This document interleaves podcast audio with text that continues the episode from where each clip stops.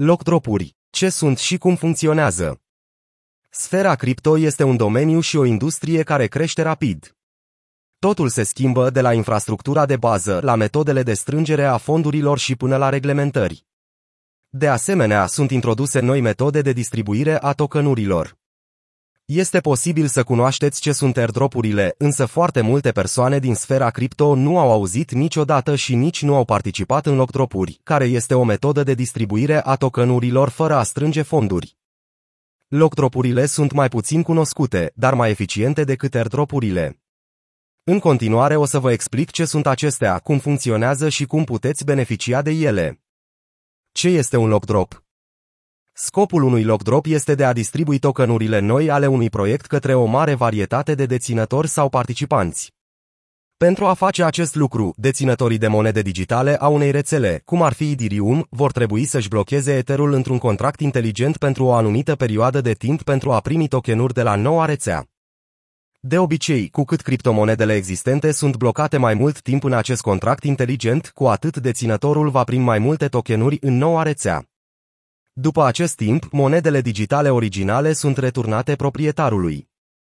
Lockdrop versus airdrop Lockdropul ar trebui comparat cu airdropul, care a fost prima metodă de distribuire pe scară largă a activelor digitale cripto, de obicei gratuit, către un număr mare de portofele.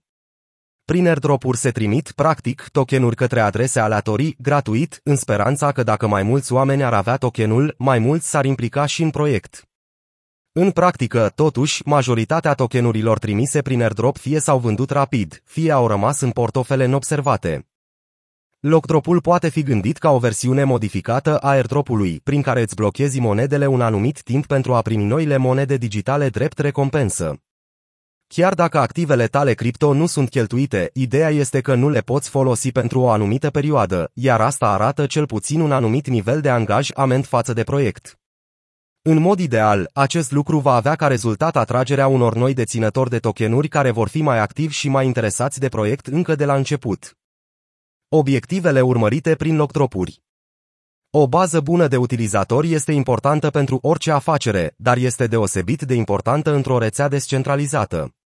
O comunitate puternică care ea îi pasă cu adevărat de proiect va duce la mai mult interes și sprijin pentru rețea, ceea ce va duce la o rețea mai mare și mai puternică. Acest lucru este împotriva deținătorilor de tokenuri cărora le pasă în primul rând de valoarea monetară a tokenului și nu sunt interesați de starea pe termen lung a proiectului, ceea ce se întâmplă des în lumea tranzacționării cu criptomonede. O comunitate puternică de deținători de active digitale devine extrem de importantă atunci când deținătorii tokenurilor au drepturi speciale, cum ar fi capacitatea de a lua decizii de management. De exemplu, deținătorii monedelor digitale pot decide în privința schimbărilor sau actualizărilor protocolului votând cu monedele lor. Cum participi în lockdropuri? Lockdropurile sunt puțin diferite în funcție de protocol, dar toate urmează anumiți pași comuni.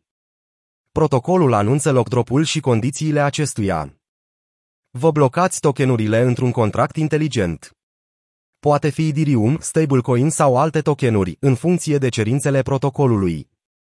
La sfârșitul perioadei de blocare, primiți tokenurile investite și monede digitale noi drept recompensă.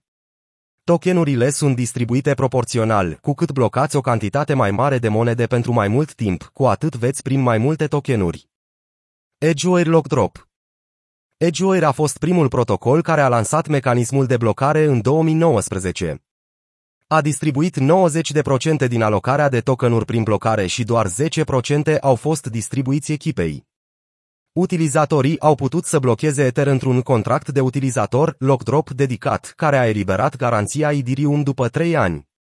Utilizatorii au putut de asemenea să semneze în loc să-și blocheze Ethereum, ceea ce înseamnă, practic, că își semnalează intenția de a participa la rețeaua Edgeware și, în esență, primesc un airdrop. Cu toate acestea, acei utilizatori au primit mai puține recompense și nu au putut acționa ca validatori în rețea. Din perspectiva protocolului, aceasta a oferit securitate economică și un grad mai ridicat de angajament din partea utilizatorilor. În plus, Edgeware susține că lockdropul său a ajutat la dezvoltarea protocolului, prin una dintre cele mai descentralizate distribuții de tokenuri. Ca proiect, lockdropurile pot fi folosite pentru a distribui tokenuri către diferite părți interesate. Ca persoană curioasă despre noua rețea, locdropurile pot fi o modalitate bună de a te implica și de a deveni un membru timpuriu, fără anumite cheltuieli.